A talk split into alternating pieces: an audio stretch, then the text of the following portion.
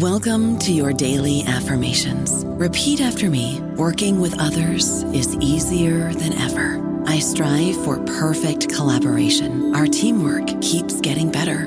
Yeah, affirmations are great, but Monday.com can really get you the teamwork you desire. Work together easily and share files, updates, data, and just about anything you want all in one platform. Affirm yes to start or tap the banner to go to Monday.com. Hello, it is Ryan, and I was on a flight the other day playing one of my favorite social spin slot games on chumbacasino.com. I looked over the person sitting next to me, and you know what they were doing? They were also playing Chumba Casino. Coincidence? I think not. Everybody's loving having fun with it. Chumba Casino is home to hundreds of casino style games that you can play for free anytime, anywhere, even at 30,000 feet. So sign up now at chumbacasino.com to claim your free welcome bonus. That's chumbacasino.com and live the Chumba life. No purchase necessary. Group. Void prohibited by law. See terms and conditions. 18 plus. Hello, everybody. This is Marshall Poe. I'm the editor of the New Books Network, and I'd like to tell you that we have a new and improved website. It has two new features that we think you'll love. One of them is a vastly improved search engine so that when you type in keywords, you'll get a bunch of episodes really quick. The other is the ability to create a listener account. And in that listener account, you can save episodes for later listening. So you can create a kind of listening list. We think these features are neat and we think you'll enjoy them. Please visit the site today. Welcome to the New Books Network. This is Lilly Goren with the New Books Network, the New Books in Political Science podcast. Today I'm joined by Rogers Smith, who is author of That Is Not Who We Are! exclamation point, Populism and Peoplehood. This book was published just recently by Yale University Press, um, and it comes out of um, some lectures that Rogers gave over the course of, I believe, a year um, at Yale, but I'll let him explain that. I'd like to welcome Roger Smith to the podcast and ask him to tell us a little bit about himself and how he came to this project and the shape that it's taken. Hi, Rogers. Hi, Lilly. Uh, it's great to be with you. Thanks for having me. Um, I uh, am a professor of political science at the University of Pennsylvania, um, uh, but I did this project as a series of lectures in the fall of 2018 at Yale. They have something called the Castle Lecture Series, uh, where they uh, invite people uh, to uh, present thoughts that eventually get published by the Yale Press. And in the fall of 2018, I was uh, tremendously concerned by the um, evidence from around the world that we were seeing the rise of a variety of authoritarian leaders and regimes uh, that called themselves populist and sometimes had broad popular support, uh, but that were uh, adopting uh, positions um, against immigration, against domestic uh, racial, ethnic, and religious minorities, and against a lot of uh, democratic freedoms um, that I found deeply disturbing. And um, in all too many respects, um, Donald Trump's administration was a counterpart to these um, authoritarian nationalist movements. So um, I decided I would devote these lectures to uh, considering the character and appeal of these new forms of uh, populism, as they're commonly called, and uh, considering um, how they might be appropriately countered uh, through political movements that would be more egalitarian and inclusive uh, than uh, these new populisms tended to be. And and in the book, and I assumed in the lectures also, but certainly in the book, you go through a variety of different countries. So we're not just talking about, as you note, you you are sort of surveying the evidence around the globe as well as in the United States. Um, and so you look at um, a, a number of different countries that you've classified in a variety of ways um, that are seeing some of this as well as possibly places where there is um, more more hope um, or more sort of countermeasures. Um, can you talk a little bit about some of the places where you started to look at these examples? I mean, obviously, we have been looking at places like Viktor Orban's Hungary. um, and a number of other sort of Central and Eastern European countries, um, but also what you saw in other places as well. I was very conscious that uh, the rise of uh, authoritarian nationalisms uh, was a global phenomenon. And uh, like most other analysts, I saw that rise as a response to global conditions, uh, the rise of many forms of economic globalization uh, that uh, gave um, enhanced power uh, to uh, international um, economic institutions and governing institutions of various sorts uh, that adopted policies um, that substantial sections of the population within many nations felt were hostile to them. Uh, and also, uh, in many nations, there are more culturally traditionalist communities uh, that feel deeply threatened both by um, immigrant groups that are ethnoculturally dissimilar and by the uh, spread of a kind of uh, cosmopolitan um, perspective adopted by many global elites uh, that they think are dismissive of their traditional values. Uh, so there are some common economic and cultural factors uh, contributing to the rise of these authoritarian nationalist movements claiming to speak in the name of the people uh, in many lands. And I uh, chose examples uh, to indicate that this was um, a wide ranging uh, phenomena that you can uh, certainly see in Europe, where uh, Viktor Orban in uh, Hungary has been perhaps uh, the most um, explicit and articulate champion of what he calls illiberal democracy, as well as um, ethnocultural homogeneity.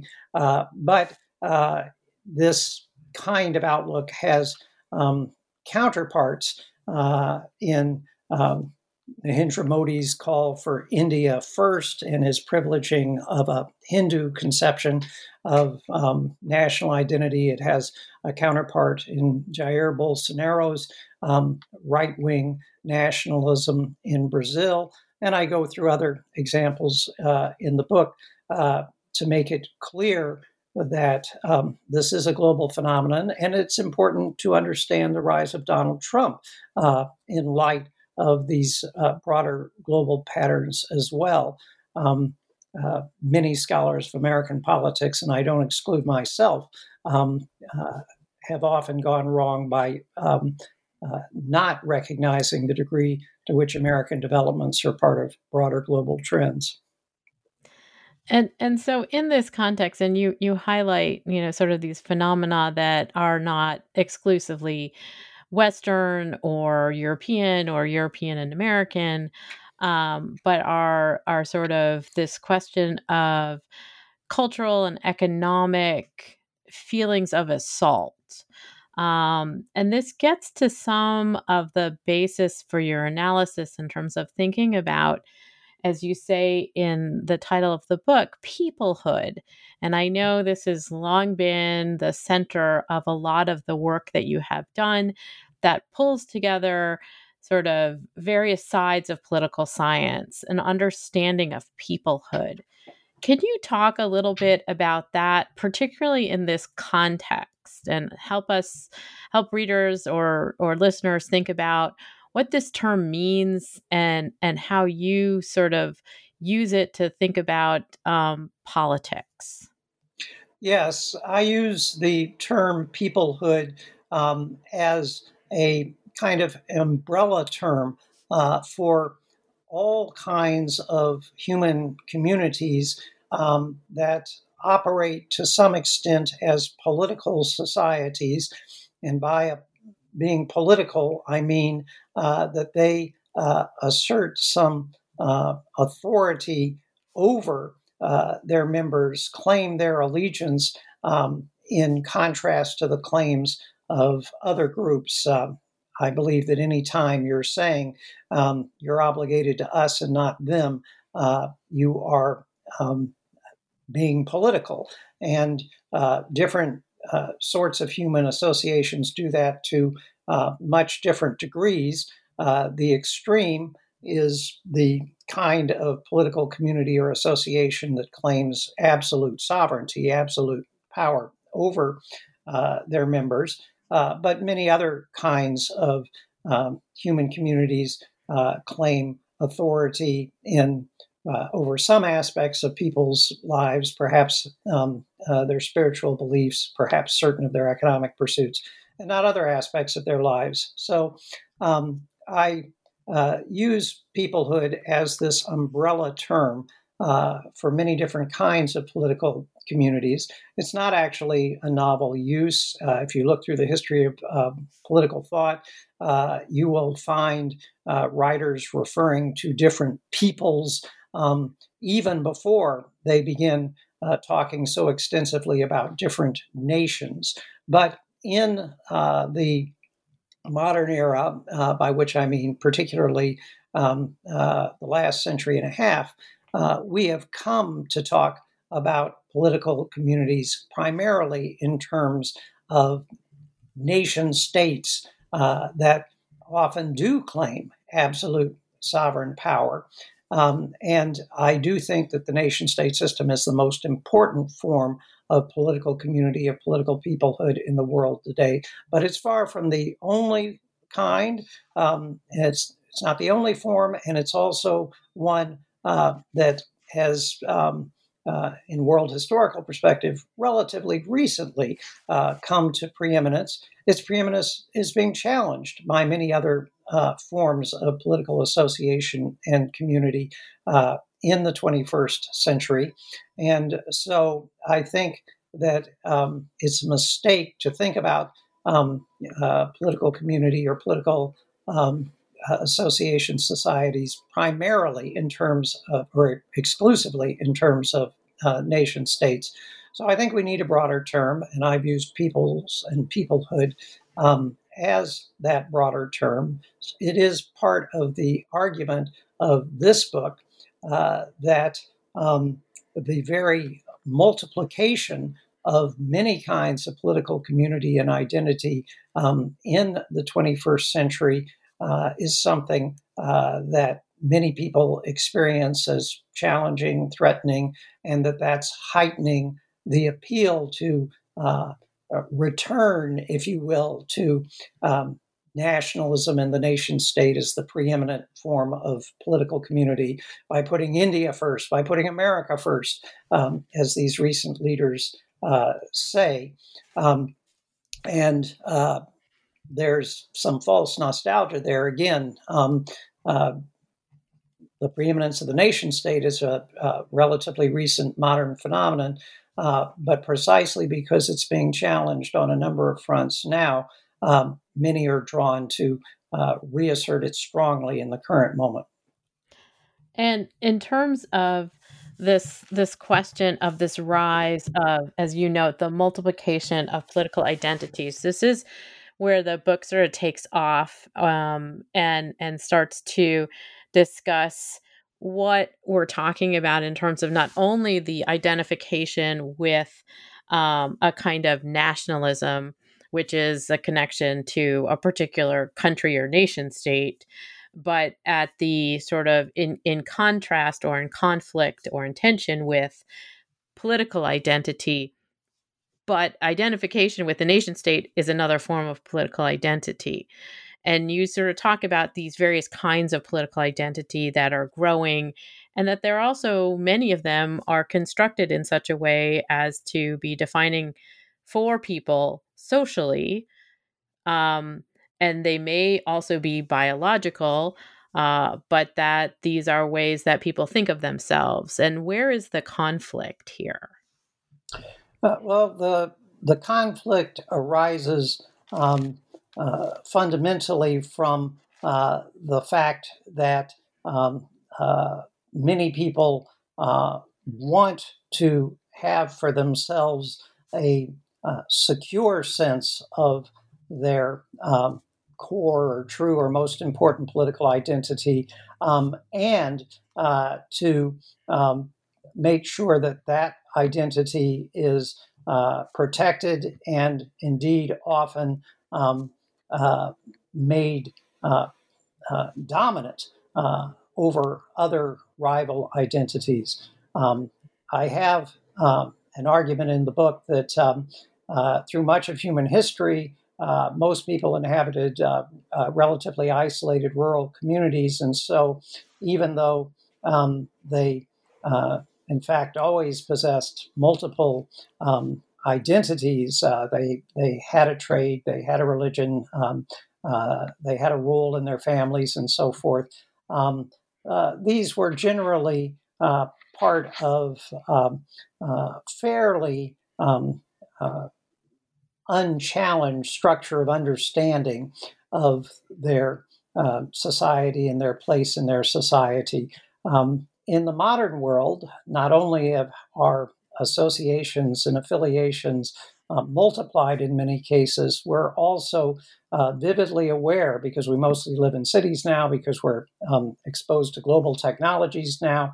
Uh, we're vividly aware of uh, the uh, many alternative identities um, uh, that some of which we possess, some of which challenge our identities, um, and this can create a kind of uh, psychological anxiety or dissonance that um, I think um, proponents of nationalism appeal to. Uh, how do they appeal to it? Well, precisely because every human association um, is something that is, uh, to some degree, um, uh, crafted, created by human beings. Um, political societies are not simply natural. I've long argued uh, that the process of uh, crafting enduring political communities uh, involves um, leaders articulating narratives or stories of the uh, political community's identity, stories of peoplehood, as I call them, stories of peoplehood that can only work if they draw on and speak to the pre existing senses of identity and values and interests that people have, uh, but stories that often, that always um, try to draw on those elements and craft a sense of the political community's identity that can inspire allegiance to the community and inspire allegiance to these leaders of the community uh, by saying uh, that this community membership uh, will best protect and advance your economic interests. This community membership will protect uh, and advance your personal physical security um, and give you a share of political power, um, uh, uh especially against enemies of uh, your community. Um, and I've argued uh, that these stories of peoplehood also have to have an element that I call constitutive theme, a theme which says, there's something about what's valuable in who you are uh, that makes community uh, makes membership in this community uh, something valuable and appropriate for you and a wide range of uh, human identities can serve as such a constitutive theme. It could be uh, that you share a religion with others in the community. It could be uh, that you share a kind of ethnicity or ancestry. It could be uh, that you share a language or uh, a set of cultural traditions uh, or uh, political traditions. but um, the argument is that to sustain support over time because there are always going to be economic t- bad times and times when your um, uh, nation isn't uh, doesn't seem so politically powerful. It's very important to have a constitutive theme uh, that says that um, you, belong to this community, you should be loyal to this community um, uh, uh, because God wants you to be, because um, um, uh, being someone who carries on this cultural heritage is essential to who you are. Um, uh, sometimes uh, uh, because um, uh, your race makes this appropriate, and uh, these kinds of themes making you and your community seem uh, valuable and good, um, if you believe the story, um, are very politically potent. today, we're having leaders tell uh, nationalist uh, stories um, uh, about uh, the greatness of Indian civilization uh, or how America was great and we can make it great again uh, that um, involve these kinds of um, uh, constitutive themes and can help give people a sense of secure, a, secure anchor amidst uh, the um, swirling seas of different identities that they're uh, experiencing today. And and I wanted to ask you uh, a bit about this sort of con- conception of these narratives um, and the stories of peoplehood, as you as you call them, um, and the way that they they sort of do loop citizens in political associations together um, and also may you know drive them apart from one another um, and and a lot of what is going on in your discussion in this book is to some degree these competing narratives. Um, can you talk about kind of the role of narrative in our understanding of sort of political associations and politics. I'm about to start teaching the Republic. And of course, we have those, those famous myths that Socrates talks about as necessary um, for the, the society to hang together. Um, so this is not necessarily something new, but what you're talking about are sort of competing narratives. Well, I certainly don't think it's at all new. I think that um, every political community through human history has had narratives of um, community identity that have sought to make that um, membership uh, attractive uh, in the ways that I describe. Um, and I do think uh, that um, uh, Socrates in the Republic gives examples of this when um, uh, he uh, describes myths that um, indicate that you have inborn qualities that mean that you are suited to play a certain role in the city and you'll be fulfilled if you play a certain role um, in the city. Uh, that kind of narrative and also um, uh, origin and origin myths. You know, um, um, uh, the gods throw seeds on the ground, and you grow, you spring up as um, um citizens of a community. Uh, these are ubiquitous in one way or another through uh, human uh, history. Um, and I believe that is because while um, human beings, as biological creatures, have uh, certain uh, physical needs that do help um, define what you might want to call their objective or real interests, as some um, would have it. Um, uh, they are their objective interests if they um, uh, wish to survive, uh, and most people do. Nonetheless, um, the ways in which we can um, meet our bio- biological needs, uh, the ways in which we can meet our psychological needs um, vary tremendously. Uh, and if people are to decide um, how they uh, should meet their needs, how they should live, um, they do so by providing themselves uh, some kind of account of um, who they are and uh, what their aspirations are or should be, um, and what kinds of community are appropriate for filling uh, those needs and aspirations. Uh, so I think that narratives of different uh, kinds are um, central features in um, uh, giving meaning to human experience, but not just giving meaning to human experience, uh, giving particular substance uh, to the way uh, that we'll try and meet our biological and psychological uh, needs. Um, we are social creatures um, who fulfill our needs within societies, within communities, and that means that um, uh, the narratives that help sustain particular communities are uh, especially important, the stories of peoplehood.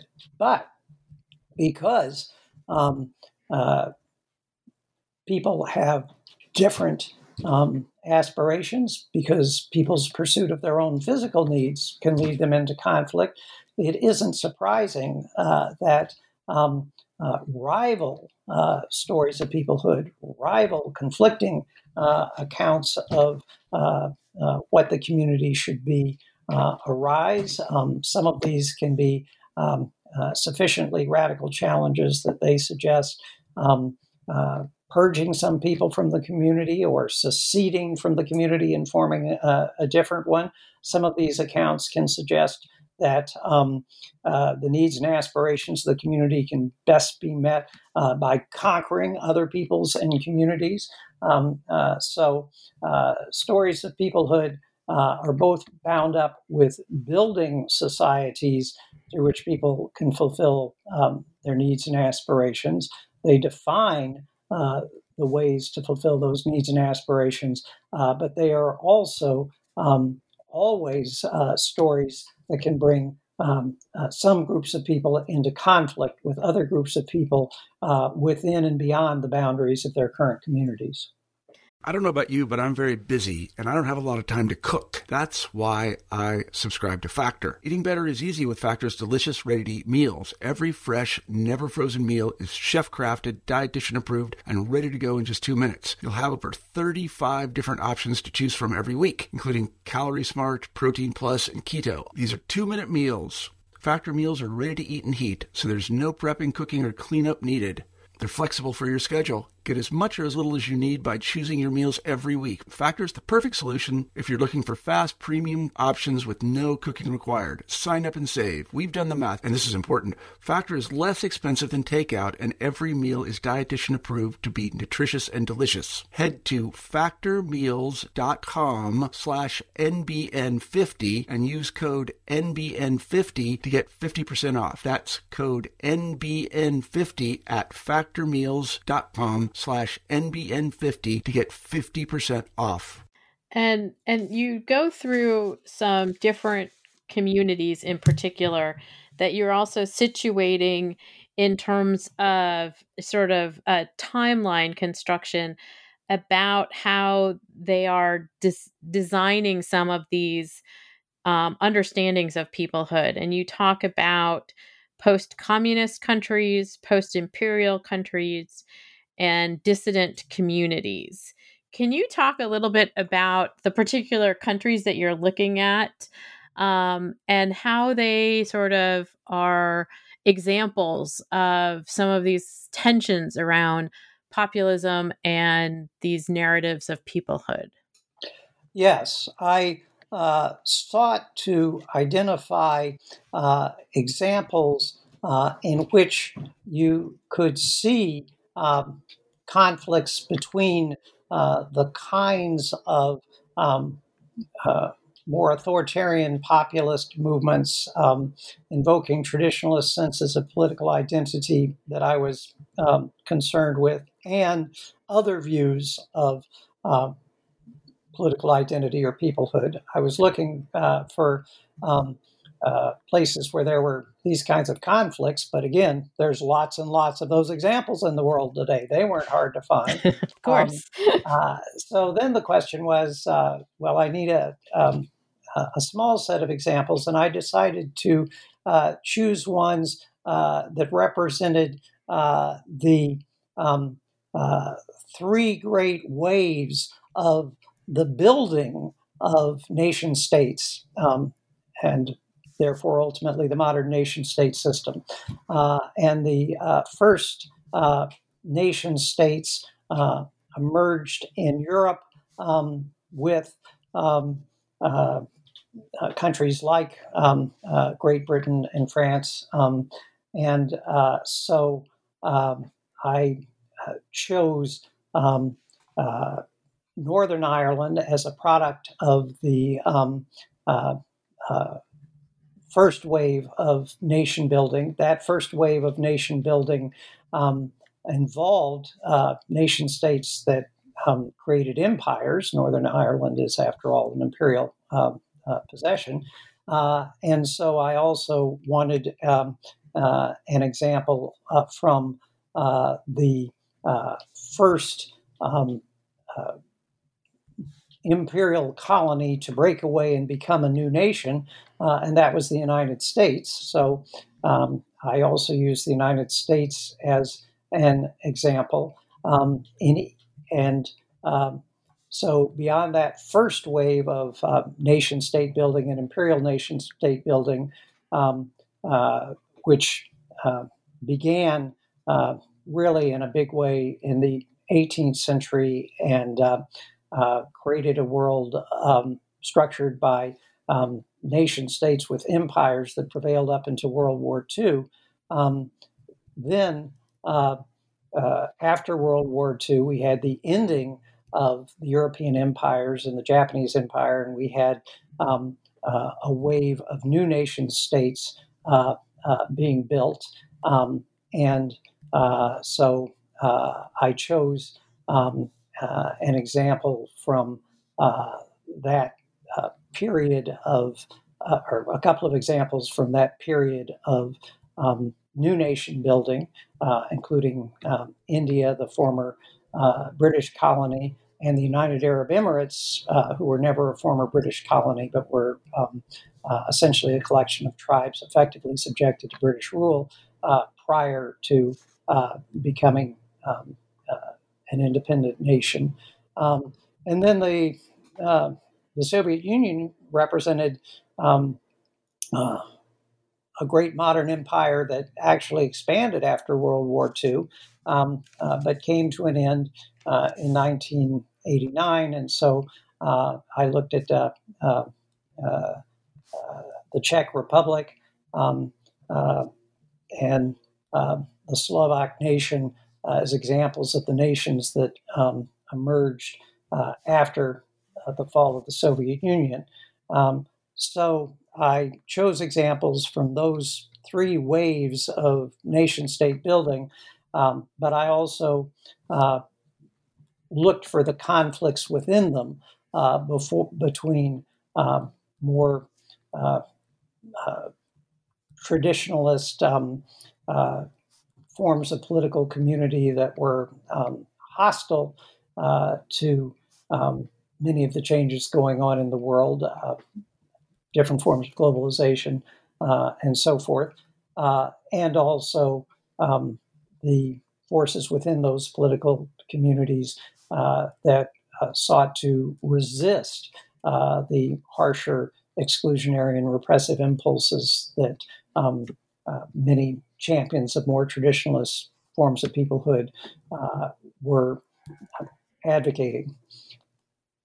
And and you also in in having these or presenting these examples you are sort of talking about this these these tensions as as we've noted between the the people who are potentially more connected to a nostalgic understanding of national peoplehood um, and those pushing against some of that can you talk about what you saw in one or two of these examples uh, well, first, I want to emphasize, consistent with what I was stressing earlier, that the um, appeal to an older sense of peoplehood is not necessarily always nationalistic. Um, I discuss uh, using um, Kathy Cramer's um, excellent book, The Politics of Resentment, uh, how uh, within the state of Wisconsin, uh, there's an older rural population that um, sees themselves with some justice um, as uh, threatened both economically and culturally uh, by um, broader changes in the world that include uh, the rise of um, uh, political and intellectual and economic elites within Wisconsin uh, that they see as not understanding their rural ways of life, not appreciative of the virtues of that way of life, and as adopting uh, policies uh, that are threatening uh, that uh, rural way of life, uh, policies they resent, hence the pol- politics of resentment.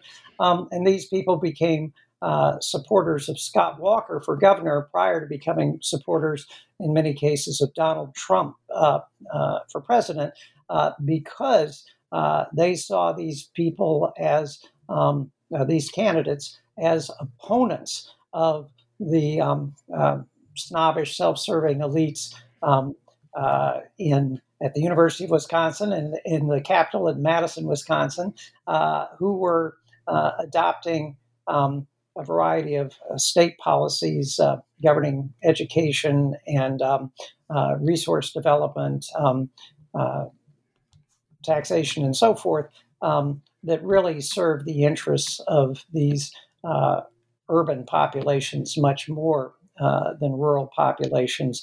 Um, and they also saw these uh, urban elites as looking down on them, um, and uh, uh, that led them uh, to be drawn to someone who championed them as the true and best people uh, of Wisconsin.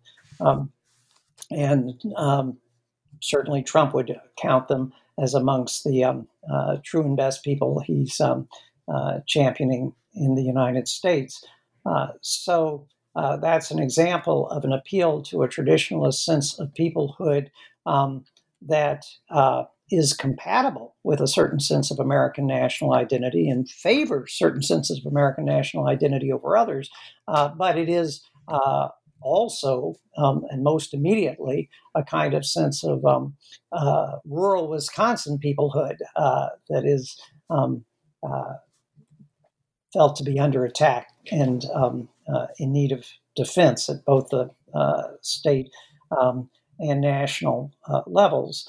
Um, now, uh, the rural Wisconsin uh, folks feel themselves um, an aggrieved minority population. Um, in India, Modi and the his party, the BJP, um, are championing the um, uh, interests of the uh, supermajority Hindu population, or uh, so they claim. Um, but that's um, in part because uh, they believe that um, the support uh, for um, uh, the traditional non Hindu groups and lower caste groups that make up a substantial part of the population of India, particularly uh, the Muslims, but others uh, uh, as well. Um, uh, that those groups helped write protections for themselves into the India Constitution as amended, um, and that um, these uh, policies uh, have uh, along with forces of economic globalization, uh, have combined to mean that um, India isn't achieving the unity and the national economic policies that it needs um, to realize its uh, full greatness um, in rivalry with um, China, the United States, um, and the rest of the world.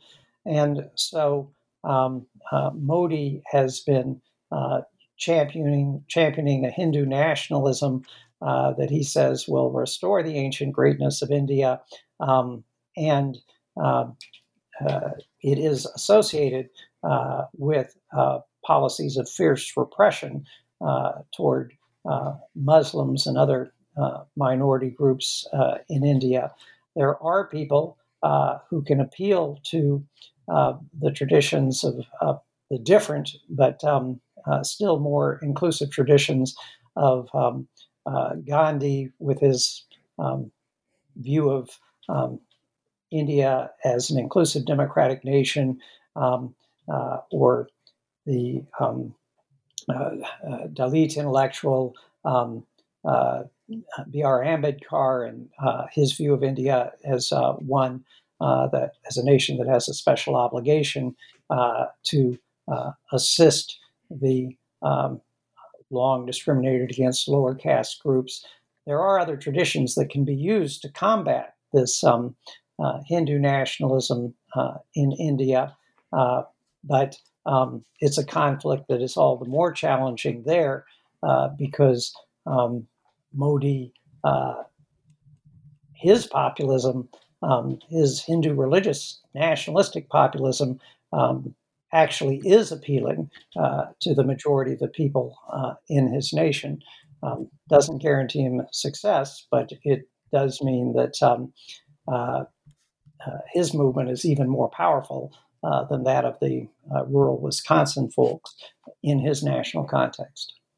Um, and and you also bring up Denmark and Israel, um, which don't usually get classified together very often, um, as as part of um, a different sort of context or a, a another example of um, sort of more inclusive stories. Can you talk about how Israel, which is is often seen as someplace full of conflict, um, and Denmark, not so much, um, as part of this different connection? Well, I do see um, uh, certain commonalities, despite um, obviously there being very great differences. Uh, you correctly described Denmark as a country that is not marked by severe internal conflicts uh, today, uh, but um, it was uh, through the first part of the 20th century, um, uh, uh, late 19th and 20th century, when um, it had a number of lines of division, none more important uh, than the clashes between uh, farm and labor movements uh, about what kinds of economic policies and governing institutions Denmark uh, was to have um, as it um, uh, moved from um, an actual monarchy to a more formal constitutional monarchy. Um, and after World War II, um, the Danes reduced their conflict substantially uh, by an agreement between uh, farm and labor parties uh, to support uh, the modern Danish social welfare state, uh, to agree on economic political institutions uh, through which um, the Danes would um, pay a very high percentage of their income into taxes in exchange for a very broad array of uh, state services, health, health housing, education, uh, and more uh, going all through uh, their lives. Um, uh, the Danish social welfare state is this um, peace pact, and it is held together by the uh, cultural symbols of um, Danish peoplehood, their devotion to the flag, um, to the Danish National Church, um, and other um, elements of uh, Danish political culture. Um, they see this um, uh, unity as threatened uh, by immigrants uh, who come in um, and are culturally distinct and who also they fear will try and seek the benefits of the Danish social welfare state without having paid into it through their taxes uh, uh, throughout their lives, uh, the way the Danes have. Um, and so the Danish People's Party, uh, which is not particularly right wing on economic policies, it, it supports the Danish uh, social welfare state, um, which is not particularly authoritarian, at least um, uh, so far. Um, uh, it is strongly anti immigrant and it does uh, champion um, uh, preserving Danish cultural homogeneity as a means of um, preserving the Danish social welfare state uh, that ended very severe conflicts. Um, Israel's situation is one where, uh, of course, um, uh, there are uh, profound conflicts uh, uh, between um, the Israelis who want Israel to be a Jewish state um, and uh, the more than 20% of the population uh, that is not Jewish, that are um, mostly Arabs uh, of one variety or another. And uh, it's a familiar point that the tension between um, the tension in Israel's founding documents, which proclaim it to be both a Jewish and democratic state, are um, uh, definitive, constitutive, if you will, of um, uh, Israeli national identity. Um, uh, can you be a Jewish state and still be a democratic state um, uh, when more than a fifth of your population uh, are not Jews? Um, they have struggled with that um, throughout their existence. Um, and in uh, the uh, recent um, couple of decades, including in recent years, they've moved more and more strongly to asserting uh, Jewish national identity, um, uh, adopting policies uh, that um, make it more difficult for um, uh, Arabs from outside Israel to marry Jewish Arabs and uh, to, to marry Israeli Arabs and to um, uh, come into um, Israel, uh, uh, increasing uh, the size of the non Jewish minority in Israel. Um, and of course, also seeking to um, acquire lands that ex- at the expense of Arab settlers that expand Jewish settlement. Um, these uh, efforts within Israel are combated by many uh, Jews uh, inside and outside uh, Israel uh, who do want Israel to be, in some sense, a Jewish state, but also want it to be a genuinely democratic state uh, with full and equal rights for its non Jewish um, citizens. but part of the population sees that as threatening to Israel's unity and survival um, in just the same way uh, that the Danish People's Party see immigrants as threatening um, Denmark's uh, unity and um, ultimate survival. Uh, so, um, yes, the cases are in important respects uh, different, uh, but you can see the same kinds of conflicts over um, uh, building and sustaining a sense of peoplehood in both places. I, I wanted to ask you in context of some of these examples that you've just outlined. And as you sort of note throughout the book, these conflicting or, or tense um, narratives that you you ask at the end of the book why should people follow those who call them to join in a difficult journey um, which may be a narrative or a sort of concept of peoplehood that is harder or not as potentially immediately satisfying, rather than leaders who promise to restore to them a glorious past. Why should people accommodate those they despise or those they see as threats to what they most value? Can you tell us a little bit about how you start to answer that question? Yes, I think that um, uh, it's true really within the traditions that have shaped every modern society. Um, and it's also true in uh, the awareness of traditions that everyone possesses today, which includes some knowledge of um, traditions uh, that um, uh, are not primarily from within our communities, but that um, uh, we learn about through uh, the enhanced knowledge we have of the whole world. Um, uh, everyone has been shaped by moral traditions, which um, indicate that all human beings um, have value and worth that um, deserves to be respected.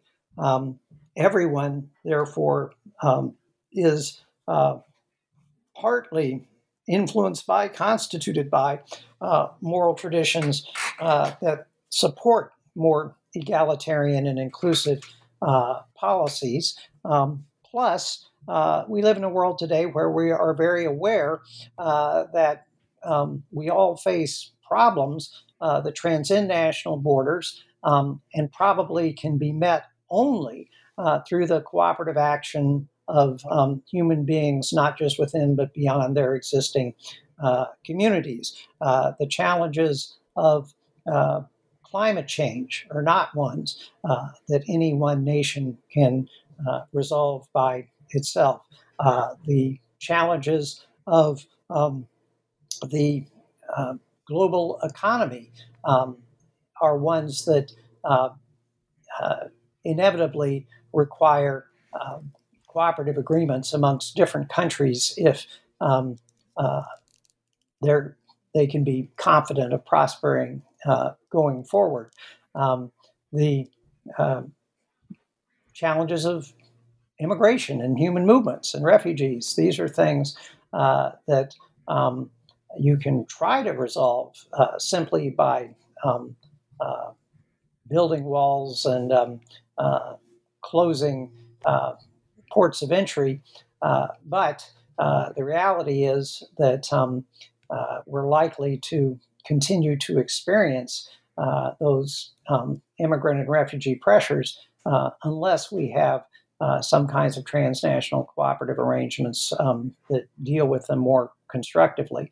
So, both at the level of our senses of at least some of our deepest moral commitments and our awareness of um, uh, claims as to what our moral commitments should be that we hear from many voices, and at the level of our uh, uh, material interests. Um, uh, in life, in physical security, and prosperity, um, we have lots of reasons uh, for saying that um, uh, we actually uh, should uh, try to um, build communities that are uh, more inclusive and egalitarian internally and that work harmoniously in cooperation with other political societies um, instead of in isolation or sharp opposition.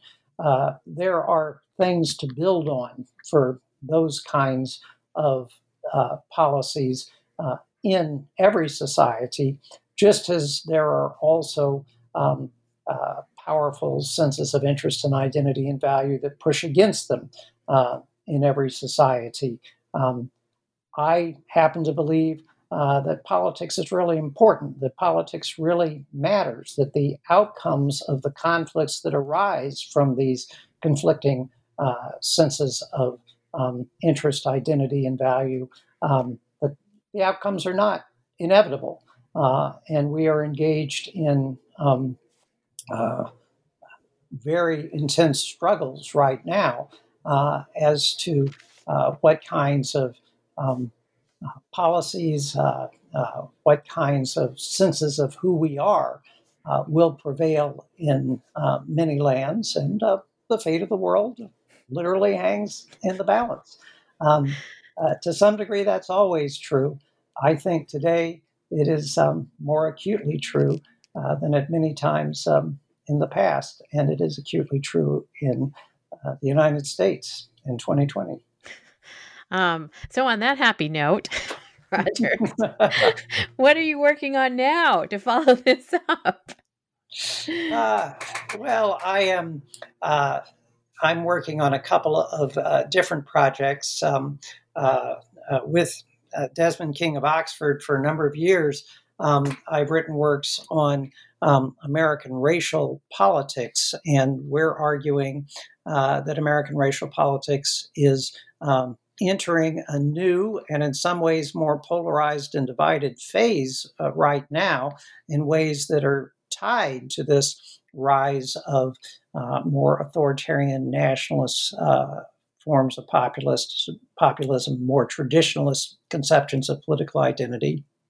Um, uh, we have a sharp divide in this country uh, between those uh, who um, feel uh, that efforts to um, assist minorities and welcome immigrants have gone so far that um, uh, the traditional white population in the, this country and their ways of life are endangered um, uh, and need to be protected um, against uh, further egalitarian and inclusive changes. And um, uh, we have a substantial portion of the population um, that has been uh, energized by the uh, repeated evidence of um, police brutality uh, against especially young black men and people of color more generally, uh, to believe uh, that the country must do much more, and many countries must do much more uh, to end um, uh, systemic racism in many forms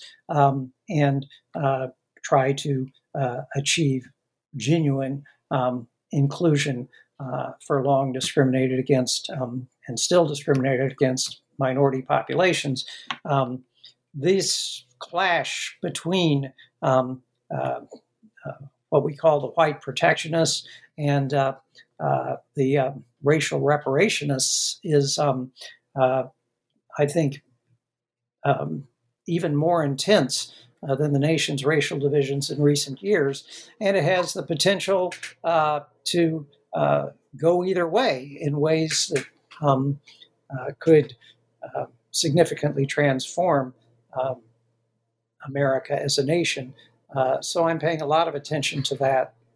I have a a longer term project building on my earlier work where I closely studied the development of American citizenship from the founding era through the progressive era. Uh, and I am at work um, on the uh, a study of the evolution of American citizenship from the progressive era uh, to the present day.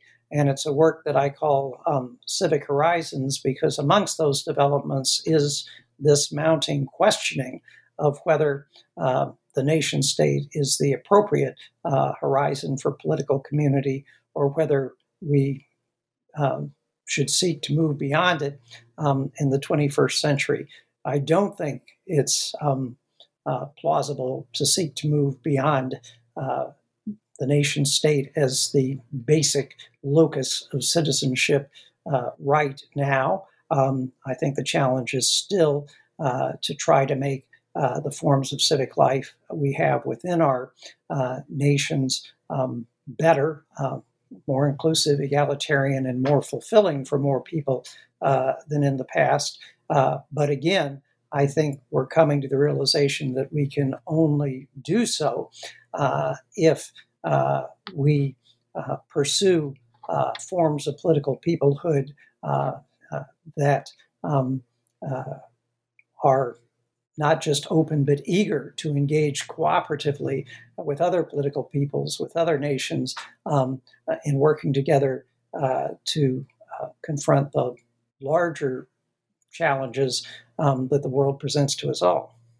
Well, I hope you will come on the New Books podcast again and talk to me about one or two of those projects when they're out and published. Well, I look forward to being in a position to do so. Uh, a lot of work to be done, uh, but I would love to do it. I understand.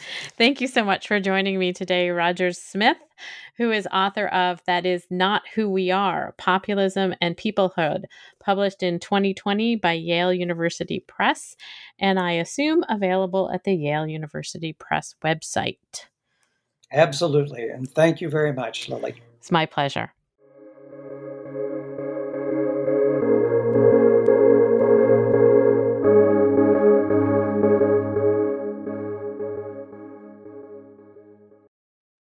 Lucky Land Casino asking people what's the weirdest place you've gotten lucky? Lucky? In line at the deli, I guess? Aha, in my dentist's office. More than once, actually. Do I have to say? Yes, you do. In the car before my kids' PTA meeting. Really? Yes. Excuse me, what's the weirdest place you've gotten lucky? I never win and tell. Well, there you have it. You can get lucky anywhere playing at LuckyLandSlots.com. Play for free right now. Are you feeling lucky? No purchase necessary. Void where prohibited by law. 18 plus. Terms and conditions apply. See website for details.